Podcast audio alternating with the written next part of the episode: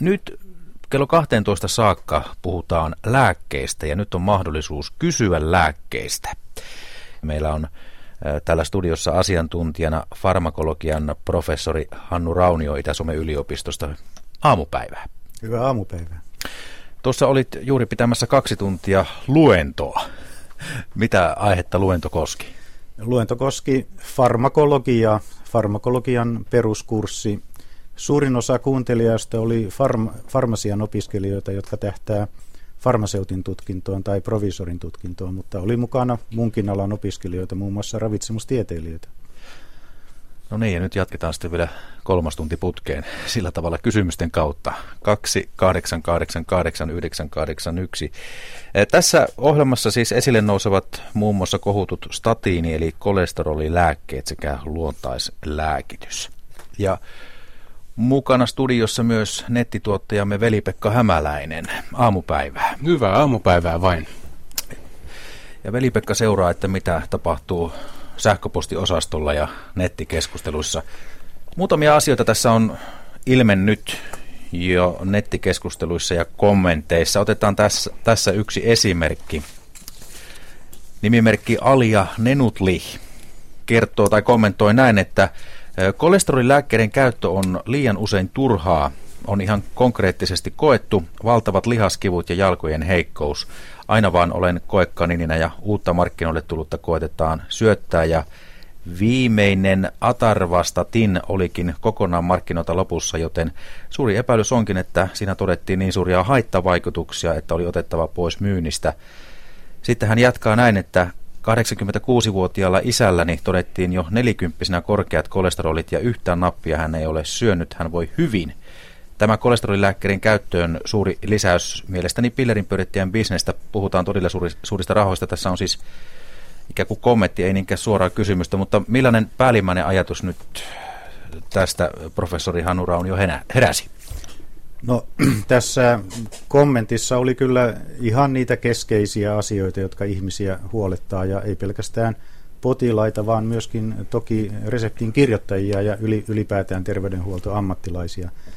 Jos, jos aloitetaan siitä, että onko se kolesterolilääkkeiden syönti turhaa vai ei, niin siinä voidaan helposti erottaa eri tasoja. Ja jos mennään ääripäihin, niin on ihmisiä, ja, ja yksittäisiä ihmisiä ja varsinkin väestöjä, väestöosia, joilla nämä statiinit on hengenpelastajalääkkeitä. Ne, ne ilman muuta estää näitä vakavia sydän- ja verisuonikomplikaatioita, eli esimerkiksi sydäninfarktin tuloa. Se, se on näytetty monen kertaan ja siitä ei edes kiistellä, että tietyllä korkean riskin väestöllä niin tämä pitää paikkaansa. Se oli siis toinen ääripää.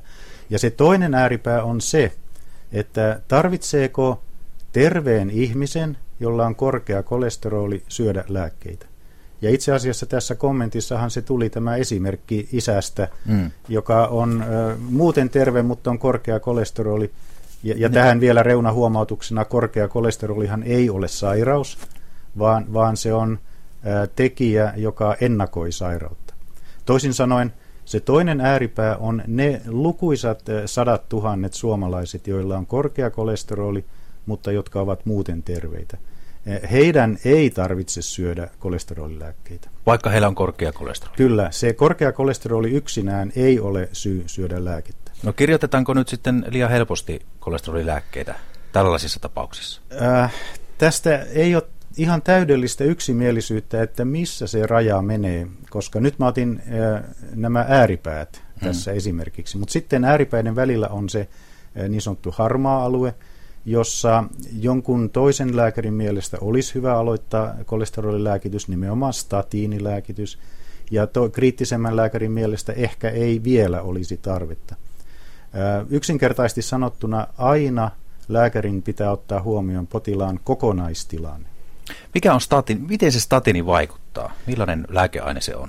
No statiini on sellainen lääkeaine, joka ensinnäkin sehän otetaan suun kautta pillerinä kerran päivässä ja se menee sitten imeytyy suolistosta maksaan ja siellä maksassa statiini estää erästä entsyymiä, jolla on todella paha nimi ja meidän opiskelijat on aina vähän vaikeuksissa tämän nimen kanssa, niin jätetään se nyt sanomatta. Mutta se on eräs entsyymi kolesterolin synteesiketjussa. Eli, eli siinä pitkässä ketjussa, jossa kolesterolin esiasteista rakennetaan pikkuhiljaa sitä, sitä kolesterolia. Ja, ja kun tämä tapahtuu, niin se elimistön oma kolesterolisynteesi nimenomaan maksassa heikkenee. Ja tämän jälkeen ää, maksasolut reagoi siihen sillä tavalla, että ne ajattelee, että ahaa, että minussa on nyt liian vähän kolesterolia. Ja minä tarvitsen lisää kolesterolia ää, niin kuin omiin tarpeisiini. Ja, ja maksasolu lähettää sinne oman solunsa pinnalle tällaisia niin sanottuja reseptoreita, tällaisia LDL-reseptoreita, niin kuin ammattikielellä kutsutaan. Ja nämä reseptorit taas ottavat verenkierrosta sitten pahaa kolesterolia, eli LDL-kolesterolia maksasolun sisälle, jossa se sitten pilkotaan tämä paha kolesteroli. Ja, ja tämän mekanismin takia niin veren paha kolesteroli ja kokonaiskolesteroli laskee. Tämä kolesterolilääkitysasia oli sellainen, joka puhutti myös netin käyttäjiä jo ennen tätä ohjelmaa. Siitä tuli monta kommenttia. Yksi tällainen tarkentava kysymys on se, Täällä eräs kirjoittaja kertoo olevansa vakuuttunut siitä, että hänelle määrätty kolesterolilääke on hyvin perusteltu ja aiheellinen, mutta hän haluaa kysyä, että koska lääkkeet alkavat vaikuttaa kolesterolia alentavasti, pitääkö paikkansa, että myönteisiä vaikutuksia saa odottaa kaksi vuotta? Ja sitten siihen lyhyt jatkokysymys, jos vielä saa vastauksen. Entä lääkkeen nauttiminen, jos lääkkeen ottaakin aamuisin, vaikka reseptissä lukee iltaisin, miten käy lääkkeen teholle? No niin, tuo ensimmäinen kaksi vuotta on hyvin, hyvin pessimistinen ja voin nyt sanoa paitsi eh, kirjaviisaana, niin myös ihan omasta kokemuksesta, kun olen kokeillut omaan vähän kohonneeseen kolesteroliini eh, simbastatiini nimistä lääkitystä ja kyllä se kuukaudessa puri erittäin hyvin. Et me puhutaan muutamasta viikosta, se lähtee kyllä laskemaan. Jos kolesteroli ei kahdessa vuodessa laske, niin silloin lääke on ihan, ihan väärä. Selvä. Puhelinnumero on siis 2888 981 ja suunta on 017, ei muuta kuin soittamaan ja kysymään ihan muistakin, muistakin asioista, lääkkeisiin liittyvistä asioista, että kolesteroli on tässä nyt yksi asia, mitä, mitä käymme läpi. Kohonneen kolesterolin alentamiseen tarkoitetut statinit ovat olleet kovasti suomalaisten huulilla, kun niiden tehosta ja mahdollisista haittavaikutuksista alettiin julkisuudessa puhua kovan ääneen. Pelastavatko statinit ihmishenkiä? Vai syödäänkö näitä lääkkeitä nyt sitten ihan turhaan? Entä kuka todella hyötyy statinilääkityksestä? Tästä kuullaan nyt. Asiantuntijana on professori Matti Uusitupa. No, statinit kohuhan oli pari-kolme vuotta sitten kuumimmillaan ja, ja tätä keskustelua on käyty ihan näihin päiviin saakka. Lopputulemana oli se, että varmaan osa henkilöistä tarkisti sen, että tarvitseeko statiineja ja samat osa lääkärikuntaa alkoi suhtautua jonkin verran varois, varovaisemmin statiinin käyttöön. Että varmaan siitä on ollut se myös hyöty, että on, on tarkennettu statiinin käyttöaiheita. Ja tämä on mun mielestä hyvä asia. Noin 700 000 suomalaista käyttää statinilääkkeitä. Kuulostaa aika hurjalta määrältä. Onko siitä osa, voiko sanoa, turhaa käyttöä? No varmaan osalla statiinin todellinen hyöty voi olla hyvin, hyvin tuota heikko tai sitä ei voida varmuudella todentaa. Että osa, osa henkilöistä ehkä, ehkä pärjää syytä hyvin ilman statiinia, mutta sitten meillä on myös joukko suomalaisia, jo, jotka hyötyisivät statiinin käytöstä, mutta eivät tänä päivänä käytä, käytä statiinia joista, erilaisista syistä. Kuinka helppo meidän on tunnistaa ne riskiryhmiin kuuluvat henkilöt, jotka nimenomaan hyötyisivät näistä lääkkeistä? Nimenomaan henkilöt, joilla on jo sepelvaltimotauti, joilla on suvussa varhaista sepelvaltimotautia tai jotka kuuluu korkean riskiryhmään sepelvaltimotaudin suhteen, niin hyötyisivät statiineista ja yksittäinen tärkein kriteeri on kokonaiskolesterolipitoisuus ja erityisesti tämä haitallinen LDL-kolesterolipitoisuus. Että mitä korkeampi se on ja jos suvussa on sepelvaltimotautia, niin kyllä käyttäisin. No miksi sitten kaikki ei käytä? Voiko tämä pelko näistä statiinien haittavaikutuksista olla yhtenä tekijänä? No varmaan on, ja, ja tämä kohuhan varmaan osaltaan johti siihen, että ainakin jotkut henkilöt lopetti statiinin käytön, vaikka kuuluvat tähän korkean riskiryhmään. Itse asiassa statiinit on varsin turvallinen lääkeaineryhmä, ja, ja kaikkein tämä haitallisin sivuvaikutus on tämä luuranko lihasvaurio. Se on harvinainen. Ja, ja sitten useat raportoi tällaista lievää lihaskipua ja lihasväsymystä statiinien käytön yhteydessä. Mutta että se ei välttämättä tarkoita sitä, että voisi kehittyä tämä vakavampi häiriö. Sitten statiinit suurentavat jossain määrin myös verensokeripitoisuutta ja lisäävät diabetesriskiä. Sen vuoksi statiinien käyttäjien olisi syytä myös kiinnittää huomiota näihin muihin elämäntapoihin, että, että ei tulisi, tulisi ylipainoa ja, ja, ja, ja välttäisi, välttäisivät näin tämän diabeteksen. No onko meillä olemassa statiineille mitään korvaavaa vaihtoehtoa muuta kuin ne hyvät elämäntavat? No varsin vähän on hyviä vaihtoehtoja, että kyllähän korkeita veren rasva-arvoja on hoidettu pitkään myös muilla lääkeaineilla. On tällaiset fibraatit, jotka vaikuttaa enemmän tänne toiseen rasva-arvoon, triglyseridipitoisuuksiin. Ja sitten on tällaisia vanhoja lääkkeitä, niin sanottuja resiinejä, jotka, jotka estää kolesterolin imeytymistä. Ja samaten on yksi lääkeaineryhmä, u- uudempi, joka vaikuttaa myös tähän kolesterolin imeytymiseen, mutta että ei ne, ne ei tavallaan korvaa statiinilääkitystä. Ja se, se on kyllä hankala asia, jos, jos henkilölle ei statiinit sovellu, niin sitten ollaankin vähän, on, on vähän tenkkapoo, että mikä on se vaihtoehto. Ruokavalioitahan voi kyllä aina sitten tarkentaa ja, ja, ja, ja sillä päästään aika pitkälle myös. Sitten on yksi mahdollisuus, on, on nämä kasvisteroli- ja kasvistanolivalmisteet, että ne estävät myös sitten vaikuttavat tänne kolesterolin imeytymiseen ja ne alentaa noin 10 prosenttia, jopa 15 prosenttia haitallista LDL-kolesterolipitoisuutta. Että kyllä niilläkin oma merkityksensä on. Näin sanoi professori Matti Uusitupa ja häntä haastatteli Anne Heikkinen. Radio Savo. Radio Suomi. Ja nyt voi kysyä lääkkeistä. Meillä on paikalla asiantuntijana farmakologian professori Hannu Raunio Itä-Suomen yliopistosta ja Leena on linjalla. Hyvää aamupäivää. No hyvää aamupäivää. Minulla ko- aloitettiin, aloitettiin vuosi sitten tämä kolesterolilääkitys. Mulla oli kolesteroli 6,4. Ja tuota, minä sain sitten tätä tiliä ja minusta alkoi sitten tuntumaan, että tulee oireita jalkoihin ja tuommoista. Ja sitten vaihdettiin Leskol-niminen lääke. Ja minulla on nyt tällä hetkellä viimeisen kokeiden mukaan niin kolesteroli 4. Että mikä on semmoinen, niin ko, mikä on se ko, kolesteroli, tuota, jolloin pitäisi aloittaa lääkitys ja mihin asti saa olla lääkitsemättä? Joo, ole hyvä. Kiitos Anu. kysymyksestä.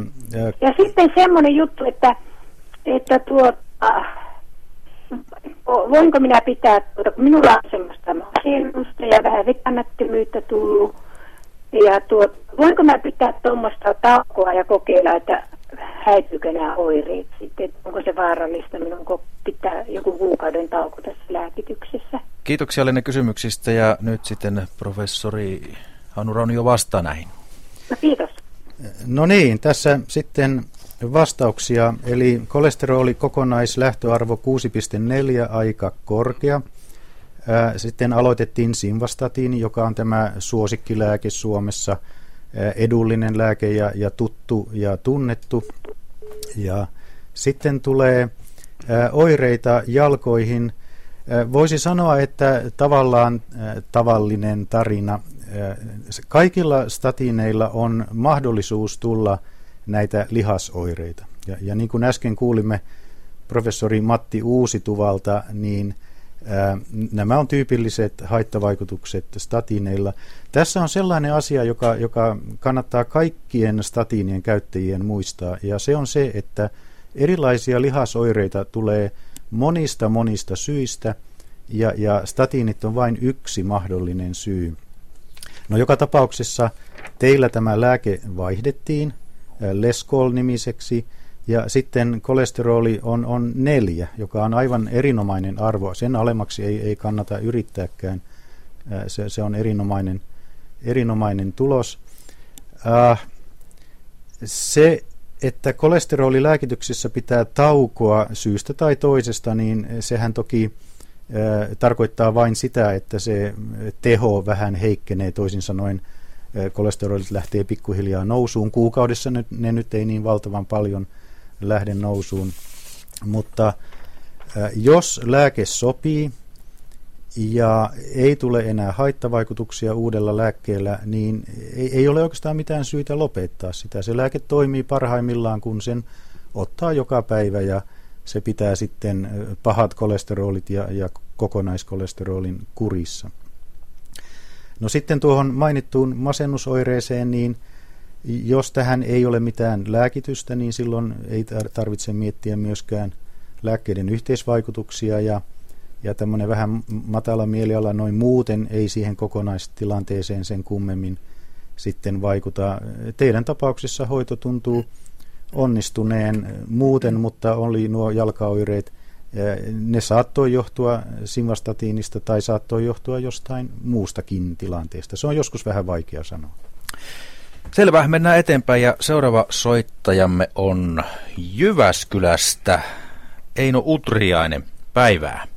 Päivää, päivä. Leino. Joo, anteeksi. Leino, Leino Utriainen, kyllä. Kyllä. No niin, ole hyvä. Joo, minä haluaisin kysyä statiinien käytöstä iäkkäillä ihmisillä. Onko kolesterolin alentamisesta statiinella hyötyä iäkkäillä ihmisillä? Lyhyt vastaus on, että kyllä on kaiken ikäisillä nykykäsityksen Jaa. mukaan. Eli tätähän on Joo. vähän korjattu tätä käsitystä. Aikaisemmin ajateltiin, että iäkkäillä ei kannattaisi hoitaa.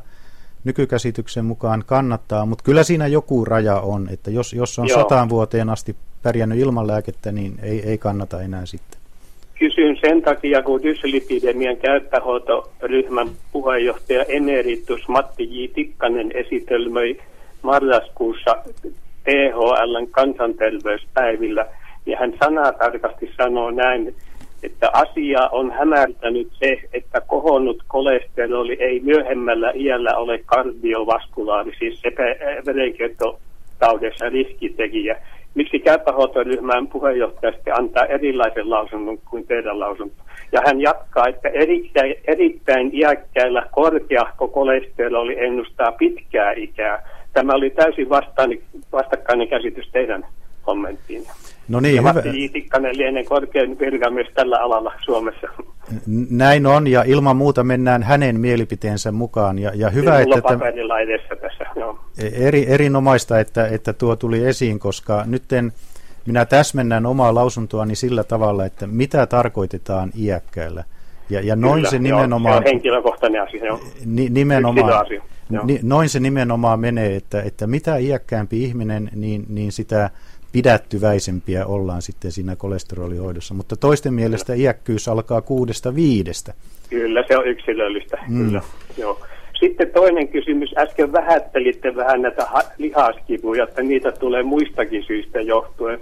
Mä oon pari-kolme vuotta haravoinut kansainvälisiä tutkimuksia ja olen sovittanut se Suomen statiinin käyttäjien määrin. Eri äh, statiineilla tulee eri tahtiin niin keskiarvo on, että 17 prosenttia eri statiinien käyttäjistä saa lihaskipuja, siis myalgia, myöpatia, myösiitti ja hengenvaarallinen rapdomyoloosi. Ja simvastatiinille se on 18 prosenttia. Niin miten teidän lausuntonne äsken on päinvastoin, mitä esimerkiksi FDAn haittavaikutusrekistereistä kaivetut tiedot? Mainitsitte, että ne ovat harvinaisia ja voivat aiheuttaa muista syistä johtuen. Miten tässä taas on niin iso ristiriita teidän ja minun selvitysten välillä? Siis mä en ole lääkäri. Joo, hyvä. Jälleen, jälleen ihan erinomainen asia niin kuin tehdä selvennys. Ja jos lähdetään tuosta, mitkä aiheuttaa lihasoireita, lihasheikkoutta ja lihaskipuja, niin niihin Joo. todellakin on tavattoman paljon erilaisia syitä. Ja käytännön hoitotilanteessa se on aina lääkärille ja totta kai potilaallekin haaste, kun statiinihoidon aikana tulee oireita. Niin Joo. se haaste yhden ihmisen kohdalla on sitten, että johtuuko tämä statiinista vai jostain muusta. Ja jos ne kivut on haittaavia, niin silloin tietysti kokeillaan jotain muuta lääkitystä. Voidaan Joo. jopa kokeilla toista statiinia. Sekin on mahdollista. Tiedän, mutta nämä ovat luokkavaikutuksia nämä lihaskelut. Ovat niin, kaikille statiineille tyypillisiä. Kyllä, olette aivan oikeassa. Se on niin sanottu luokkavaikutus. Ja, ja no siitä päästään siihen yleisyyteen sitten, että Joo. kuinka yleisiä, ja mainitsitte nuo prosentit Joo. tosiaan lähelle 20. Ää, se riippuu aika paljon tutkimuksesta, mitä katsotaan.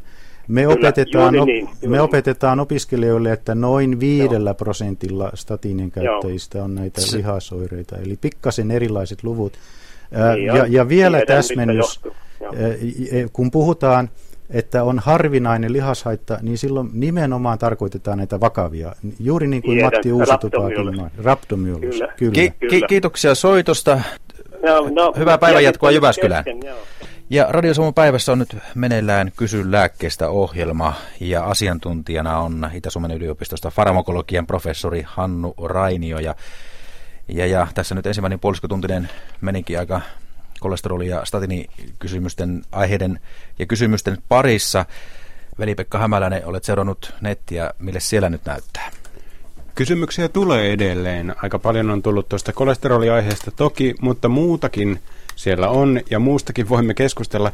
Yksi aika selkeä kysymys, minkä Hannu Rauniolle voisimme tässä esittää, on kysymys luontaislääkkeestä. Täytyykö lääkärille kertoa luontaislääkkeestä, jos sitä ottaa muuten? Ky- kyllä ehdottomasti täytyy ja, ja syy on se, että lääkärin tehtävä on ää, miettiä potilaan kaikki käyttämät elimistölle vieraat aineet, siis mukaan lukien niin sanotut luontaislääkkeet ja rohdokset ja muut vaihtoehtolääkkeet. Ja, ja varsinkin sen takia, että niillä voi olla merkittäviä yhteisvaikutuksia lääkkeiden kanssa. Onko tästä, mistä nykyään on puhuttu aika paljon esimerkiksi superfoodeista, niin onko niillä liittymystä asiaan? Äh, en sanoisi, että superfoodit sen kummemmin. Äh, itse asiassa en ole niin hyvä asiantuntija superfoodissa, että osaisin äh, hahmottaa, mitä kaikkia ne on, mutta sen verran tiedän toki, että, että mistä on kysymys. Ja tuota, minun tiedossa ei ole, että ne riitelis lääkkeiden kanssa sen kummemmin. Ja otetaan, otetaan tässä yksi myös aiemmin tullut kommentti. Ainakin hormonivalmisteista pitää avoimesti kertoa haitat ja riskit, eikä niitä saa vähätellä, jos ei tarvitse suurennellakaan. Esimerkiksi ehkäisypillereiden haitoista saa itse lukea vasta jälkeenpäin nettipalstoilta ja netistä ylipäätään, tai omakohtaisista kokemuksista, kun veritulppa iskee, todetaan ai, ty- tyyliin jatkaa kirjoittaja, että aikatos, sullahan on nämä pillerit ja nimimerkki Riski ja haitta jatkaa näin, että vaihtoehtoiset tavat olisi hyvä käydä läpi niin asiakas, potilas voisi itse harkita myös oman elämäntilanteeseen sopivan valmisteen ja miettiä lääkärin kanssa senkin haittoja ja riskejä ihmiset, kun ovat erilaisia. Mitäs tästä? No näinhän se on, ja jos aloitetaan sillä tavalla, että, ja tämä koskee statiineja ja hormoneja ja ihan kaikkia lääkkeitä, ja se on se, että Lääketeollisuuden ja, ja lääkäreiden ja kaikkien osapuolten tehtävä on miettiä hyötyjen ja haittojen suhde. Se, se on se avainkysymys. Ja aina pitäisi pyrkiä siihen, että hyötyjä on enemmän kuin haittaa. Se koskee kaikkea lääkitystä. Ja sitten kun mennään hormoneihin, e-pillereihin tai sitten hormonihoitoon, niin siihen pätee tämä sama periaate – ja jokaisen potilaan kohdalla lääkäri miettii, mitä hyötyä tälle potilaalle on tästä hormoneista tai e-pillereistä ja mitä mahdollista haittaa. Siellä on erittäin tarkat taulukot esimerkiksi e-pillereiden käytöstä, kenelle ne sopii, ja sitten pitkät luettelot erilaisia tekijöitä, jotka vaikuttaa siihen suuntaan, että tälle potilaalle ei sovi e-pillerit. Otetaan esimerkiksi niinkin arkinen asia kuin tupakointi. Tupakointi lisää sitä veritulppariskiä moninkertaiseksi verrattuna ei-tupakoitsijaan, ja tupakoivalle esimerkiksi yhdistelmäepillerit, varsinkin vähän vanhemmalle naiselle, äh, siis äh, vanhemmalla nyt tässä yhteydessä tarkoitan yli 30-vuotiaasta e-pillerin käyttäjää, niin, niin ky, ky, jos hän tupakoi, niin tämä ei ole se hyvä konsti. Hmm, siinä tulee sitten ri- riskitekijöitä lisää. Nimenomaan, ja jos riskitekijöitä on useita, niin mietitään sitten ihan muuta ehkäisyä kuin hormonaalista ehkäisyä. Ihan sama analyysi tehdään hormonihoidossa, jos sellaista harkitaan. Selvä. Niin. Onko puhelu tulossa? Kyllä, tähän? tässä on pari puhelua, otetaan nämä näin. Annikki on linjalla. Hyvää aamupäivää. Kiitos. Kiitos. Niin, minulla on tota, niin, ohutta se veri, sitä on mitattu, niin tota, se on yli viisi. Niin miten minä saan sitä ohuemmaksi? Ähm. Ei, kun, ei kun tarkoita vahvemmaksi, kun se on niin ohutta, että yli viisi. Joo, ole hyvä.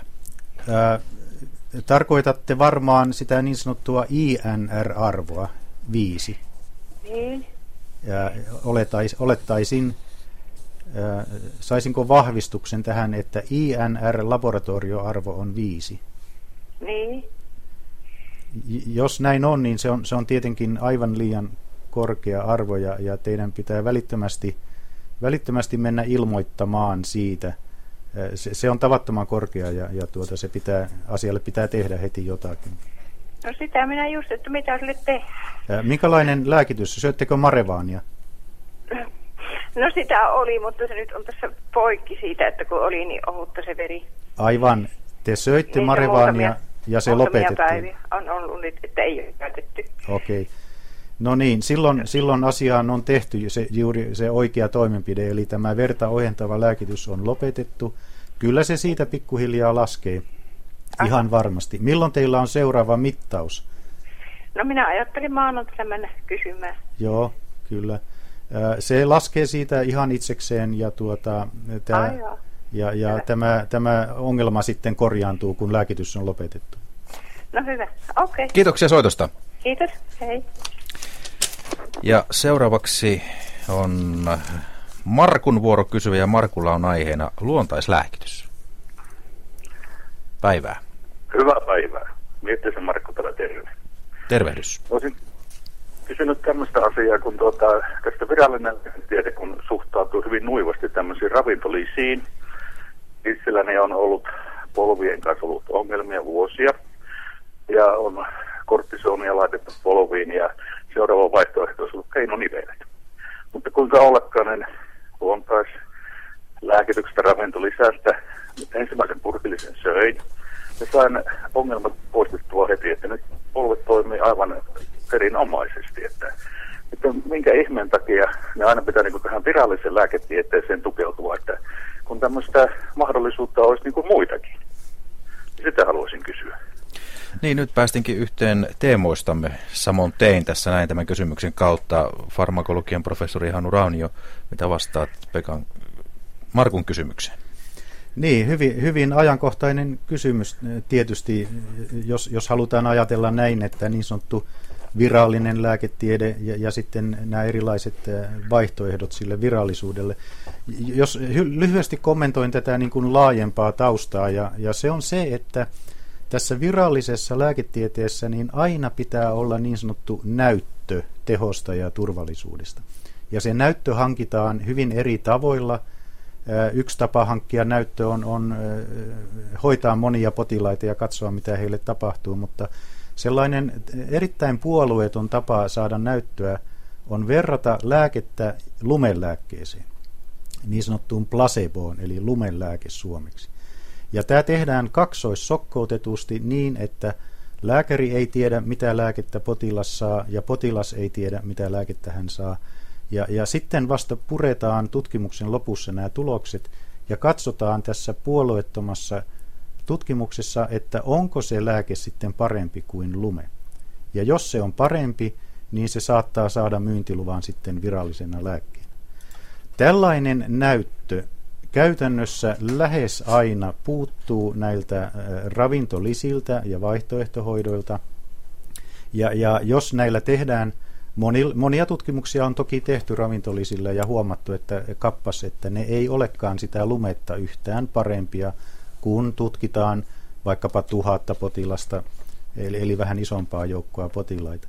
No teidän tapauksessa on tietysti ihan onnellista, että polvivaivat on häipyneet.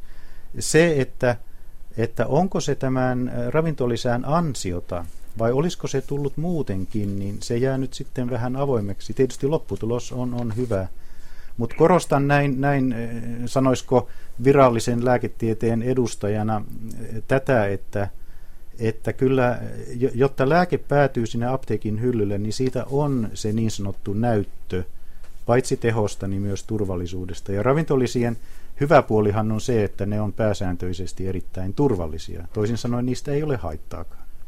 Joo, ki- ki- Joo ymmärrän, ymmärrän tämä, koska tuota, kun on otettu ja kaikki katsottiin, että seuraava vaihtoehto on näin ja näin. Ja sitten niin kuin totta kai sitä ihminen jo ajattelee epätoivoisena, että no hittolainen, että kaikkihan se nyt pitää kokeilla. Ja sitten ei kun vaan. Ja kylmästi vaan härkkää sarvista ja näin se vaan apu löytyy. No se on hieno juttu. Kiitoksia Markku soitosta. Kiitoksia. Hyvää päivän jatkoa. Moi moi. Hei. Ja Veli-Pekka Hämäläinen nettituottajamme on seurannut, että mitä siellä tapahtuu netissä ja sähköpostissa. Vissinkin tähän liittyvä kysymys on myös tullut. Kyllä, näihin vaihtoehtolääkkeisiin? Itse asiassa eräsen toisen aiheeseen, jota tuossa äskettäin raapaisimme, puhuttiin hiukan e-pillereiden haitoista ja muista. Täällä on aika spesifi kysymys, johon toivottavasti voidaan vastata. Eli kysymys on seuraava. Mitä tiedetään e-pillereiden ja tulehduksellisten suolistosairauksien esimerkkinä annettu Crohn ja IBD yhteydestä? Onko kukaan kohdentanut analyysiä endometri- endometriosipotilaisiin valtaväestön sijasta? Ah, no nyt tuli kysymys, johon en ihan lonkalta pysty vastaamaan. On, on niin kuin juontaja sanoi, spesifi kysymys, hyvin tarkka kysymys. Minun tiedossa ei ole tämän tyyppistä tutkimusta ja erittäin mielelläni haen vastauksen kysymykseen, koska se tuli netissä, niin jos meillä on joku keino vastata, niin, niin toki haen tämän tiedon, mutta nyt en pysty lonkalta sanomaan. Selvä. 2888 981 ja suunta 017. Sanotaan vielä tuo numero, eli 2888 981 on puhelinnumero tähän Kysy lääkkeestä ohjelmaan, ja paikalla on siis farmakologian professori Hannu Raunio.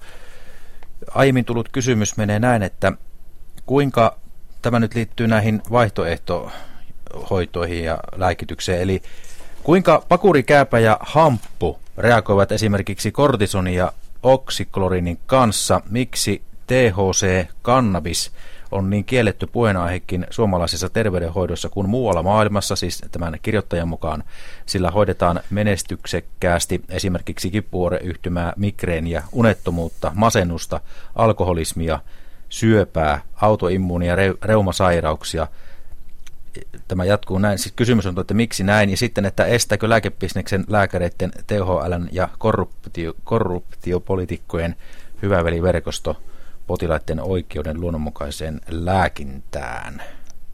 Siinä nyt jo pari kysymystä. No, no siinäpä oli tiukkoja kysymyksiä, ja jos, jos aloitetaan tuosta kannabiksesta, eli THC on se koodinimi tälle kannabiksen aktiiviselle aineelle, tetrahydrokannabinoidi. No jälleen pikkusen taustoitusta. Toki kyseessä on harvinaisen luonnollinen aine, eli, eli hampussahan se kasvaa, kasvaa tämä, tai syn, syntetisoi tuu tämä tehoaine, ja tuota, se, on, se on ihan luonnonmukainen tuote. Mutta tähän samaan syssyyn pitää muistaa se, että luonto tekee paljon tehokkaita aineita. Esimerkiksi sieni metsässä pitää olla tarkkana, mitä sieniä kerää ja syö koska siellä on tappavan myrkyllisiä kemikaaleja muutamissa sienissä. Eli siis luonto pystyy tekemään hyvin ihmisen elimistöön vaikuttavia aineita, hyvin voimakkaasti vaikuttavia aineita. Tietysti jos otetaan keskushermosten vaikutukset, niin toinen ryhmä on unikoissa muodostuvat opioidit, joita on käytetty tuhansia vuosia lääkkeinä. Nähän on, morfiini on edelleenkin meidän paras kipulääke, mitä on. Niin se, että tämä kannabis on luonnollinen tuote, niin, niin se ei tarkoita sitä, että sitä niin kuin voisi antaa ihmisten käyttää ihan oman mielensä mukaan, koska niin kuin valkoisen kärpäsienen tappava myrkkykin, niin, niin kannabinoidella on paitsi joitakin hyviä vaikutuksia tietyissä sairauksissa, kiistämättömän tehokkaita, ja, ja niillä on kuitenkin ne omat ongelmansa. Ja vielä sivuhuomautuksena kyllä alkoholikin on ihan luonnollinen aite, hiivakäymisen tuote. No niin, Nuo kysyjän mainitsemat sairaudet, niin kaikki pitää paikkansa. Kannabinoideja, eli, eli siis kannabista ja, ja siitä johdettuja aineita on käytetty näihin kaikkiin sairauksiin. Ja Yhdysvalloissa, Kanadassa paljon vapaamielisemmin kuin meillä Euroopassa, jossa ollaan, ollaan tiukempia näiden suhteen. Ihan esimerkkinä niin tuota AIDS-potilas, jolla on siis tämä immuunikatotauti, niin hän hyötyy kannabiksesta, hänellä ruokahalu paranee ja paino nousee ja, ja pahoinvointi vähenee. Tämä on yksi esimerkki, samoin syöpäpotilailla. Mutta äh, kannabikseen liittyy niin paljon äh, haittavaikutuksia, että sitä on tiukasti äh, länsimaissa ja kaikkialla maailmassa sitten säädelty lainsäätäjän toimesta, että miten sitä saa käyttää. Tässä tulikin sitten vastaus siihen, että miksi Suomessa näin. Tähän, tähän aiheeseen jatkettaisiin vielä netin puolelta sen verran, että täällä nimimerkki Taneli L. on kysynyt, että minkä verran jätetään määräämättä lääkkeitä, jotka voisivat auttaa esimerkiksi kivun hoidossa, mutta pienehkön joukon väärinkäytön takia normaalia käyttöä kontrolloidaan liian voimakkaasti. Tämä liittyy tähän kannabiskysymykseen ja onko siis tällaista asetelmaa meillä Suomessa, että väärinkäyttö lääkkeillä vaikuttaisi sitten siihen, että kuinka helposti muillekin sitä annetaan? No kyllähän se näin menee, että siinä pelko, jos kannabista saisi vapaammin kuin mitä sitä nyt saa, että siinä tämä väärinkäyttöpuoli tulisi ongelmaksi. Meillähän on ihan sama asia alkoholin kanssa. Sitä ei saa ostaa joka ruokakaupasta koskenkorvaa juuri sen takia, että sillä on ne hyvin tunnetut haittavaikutuksensa. Jos mennään Hollantiin, niin siellä kannabis on paljon vapaammin saatavissa kuin meillä. Hollannissa loppui aika lyhyen semmoinen kokeilu, että näistä niin sanotuista kahviloista, jotka on itse asiassa hampun polttopaikkoja, niin niihin saisi mennä kuka tahansa. Tällä hetkellä pelisäännöt on niin, että ulkomaalaisilla ei ole asiaa. Sinne pitää olla Hollannin kansalainen, että saa mennä, koska sinne, sinne sitten kannabiksen polttajat eri puolilta maailmaa menivät Hollantiin ja, ja syntyi ongelmia. Joo. Jatketaan puhelulla tästä näin. Anja on linjalla. Päivää. Päivää. Ja kysymyksesi liittyy punaiseen riisiin. Kyllä. Ole hyvä. Anja puhelimesta. Juu, kysy vaan. Niin, minä rupesin, että minä olen syönyt punaista riisiä, että mitä sanotte, minkälainen lääke on punainen riisi?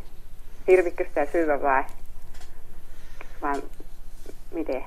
No punariisi on tämmöinen vähän niin kuin suosikkituote, ja sillähän äh, alennetaan kokonaiskolesterolia ja, ja tätä pahaa LDL-kolesterolia. Punariisi on siitä mielenkiintoinen aine meille farmakologeille, että siinä on hyvin samanlainen vaikuttava aine kuin lovastatiinissa, joka on statiinien kanta-äiti, jos näin voisi sanoa.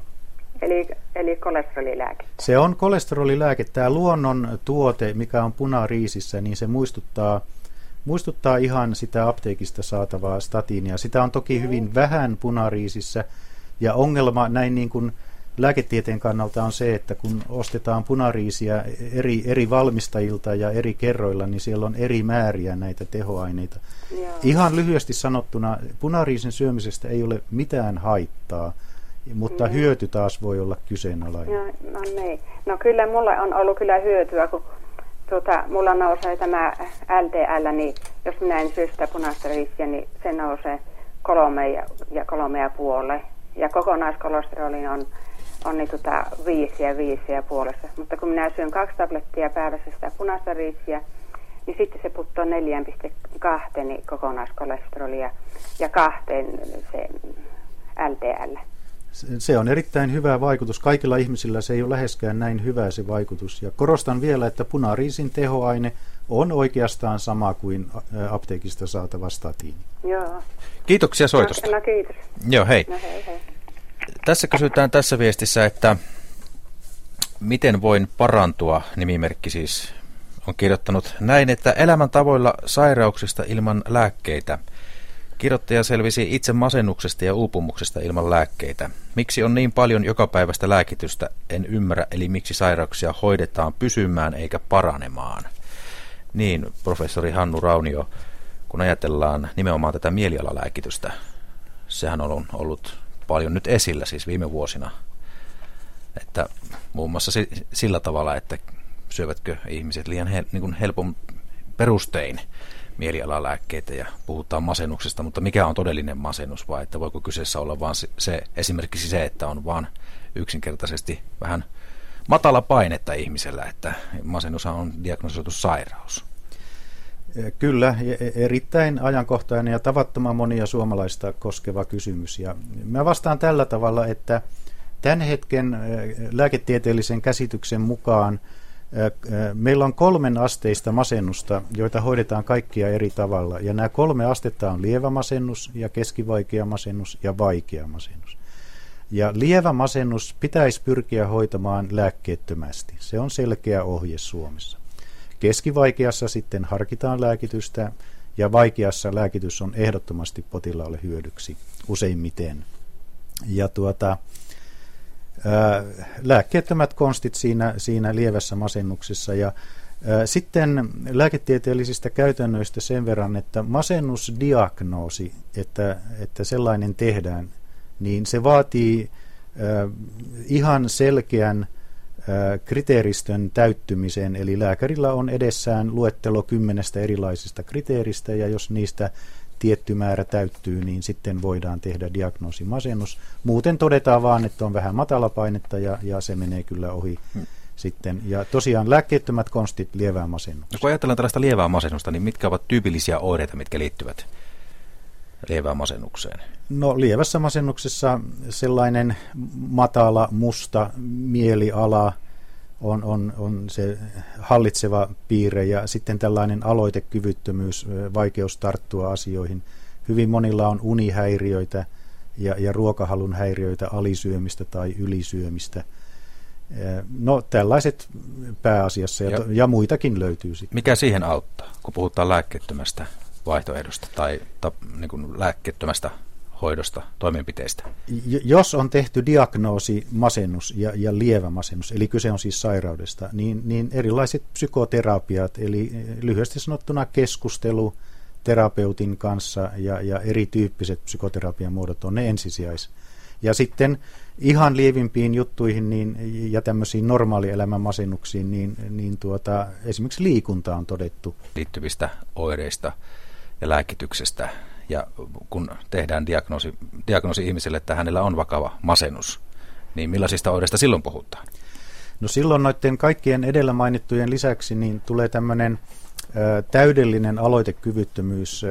Oikein vakavasti masentunut ihminen makaa sängyssä eikä tee mitään. Se, se on se, niin kuin se ääripää ja silloin turvaudutaan jo, jo sitten tyyliin sähkösokkihoitoihin, mikä kuulostaa aika, aika rajulta, mutta nykyaikaan ne on hyvin turvallisia ja, ja tuota, tehdään anestesiassa ja näin. Mutta jos pitäydytään näissä lääkkeissä, niin mitä vaikeampi masennus, niin sitä enemmän potilaat hyötyy lääkkeistä. Se, se on monissa monissa tutkimuksissa osoitettu. Puhelinnumero on 2888 981 ja suunta 017. Tässä ehtii vielä nopeasti ottamaan yhden puhelun, eli 2888 981 ja suunta 017. Veli-Pekka Hämäläinen nettituottajamme heiluttaa tuolla kättä. Mitäs siellä tapahtuu? Nettiyleisö ehkä haluaisi tietää vielä yhteen aihepiiriin Hannu Raunion mielipiteen. Täällä on useitakin viestejä, jotka kertoo erilaisista lääkekoktaileista ja varmastikaan niitä ei voi eritellä tapauskohtaisesti, että mikä on missäkin tapauksessa liikaa. Mutta sitten on yksi yleisempi kysymys täällä. Miksi lääkärit eivät selvitä potilaan kokonaislääkitystä ja eri lääkkeiden ristivaikutuksia? Lääketehtaat eivät tutki ristivaikutuksia ja jos niistä tietävät, eivät kerro, mutta miksi lääketieteen tutkimus ei keskity eri lääkeaineiden ristivaikutuksiin? Näin kysytään. Hyvä kysymys. Ja jos yritän nyt lyhyesti vastata, niin ensinnäkin yhteisvaikutuksia toki tutkitaan ja, ja hyvin aktiivisesti tutkitaan. Lääkkeitä on paljon ja, ja mahdollisia kombinaatioita eli yhdistelmiä lääkkeitä on loputtomasti. Ja, ja niiden kaikkien tutkiminen on aika mahdotonta. Se tehdään kohdennetusti se tutkimus. Lääketehtaat on nykyään pakotettuja tekemään yhteisvaikutustutkimuksia, jos on epäily, että tällainen voi tulla, ja näitä epäilyjä saadaan sieltä lääketutkimuksen varhaisvaiheesta. Siis tarkoitan sitä, että koeputkitutkimuksissa saadaan hälytys, että voi olla yhteisvaikutus, ja sitten tehdään ihmistutkimus, jossa todetaan, tuleeko se yhteisvaikutus. Eli, eli kyllä näitä tutkitaan. Ja sitten tuo on ihan ydinkysymys, ottaako lääkäri selville kaikki käytetyt lääkkeet ja myöskin vaihtoehtolääkkeet. Pitäisi ottaa. Se, se kuuluu lääkärin ammattitaitoon, että otetaan selville. Nykyään lääkärillä ja myöskin apteekilla on erittäin hyviä työkaluja tarkistaa näitä yhteisvaikutuksia. He pystyvät netissä muutamalla näppäin lyönnillä hakemaan nopeasti erilaisia yhteisvaikutuksia. Nyt otetaan vielä yksi puhelu. Hilkka, hyvää päivää ja hyvin lyhyt, lyhyt kysymys, mutta aiheesi siis liittyy tähän punaiseen riisiin. Ole hyvä. Oletko linjalla vielä, Hilkka? Jahas, Hilkka taisi poistua linjalta, mutta tässä nyt ryhdytään pikkuhiljaa lopettelemaan, mutta sen verran kuulin tuossa aiemmin, että hänen kokemuksensa liittyy päinvastaisen kokemuksen punaisesta riisistä. Eli päinvastainen et, tarkoittaa, että kolesterolit nousee vai? Niin. Ahaa. Voiko tämmöinen olla mahdollista? No mä sanoisin, että voi olla mahdollista ja, ja niin kuin äsken punariisin kohdalla totesin sen, niin Punariisin tuottajilla ei ole mitään velvollisuutta mitata sitä tehoaineen pitoisuutta siellä, vaan erilaisissa erissä, eri kaupoista ostetussa ja eri valmistajien tekemissä valmisteissa, niin on erilaisia määriä. Että jos siellä on hyvin vähän tehoainetta, niin kolesterolit jatkaa nousua sitten. Selvä. Tähän loppuun vielä yksi kysymys, mikä on hyvin iso kysymys, mutta, mutta tuota, niin, niin, miten vastaatte siihen, professori Hannu Raunio, että kun ajatellaan siis suomalaista lääke, lääketeollisuutta ja lääkitystä ylipäätään, niin ihan siihen kysymykseen, että syödäänkö Suomessa liikaa lääkkeitä? Äh, mahdoton kysymys sanoa kyllä tai ei, siis se on jotain siltä väliltä. Suomessa on erittäin järkevä lääkepolitiikka ja, ja Suomen viranomainen eli Fimea, entinen lääkelaitos, valvoo tiukasti ja lääkäreitä koulutetaan hyvin vahvasti. Kiitoksia vierailusta ja keskustelut jatkuvat.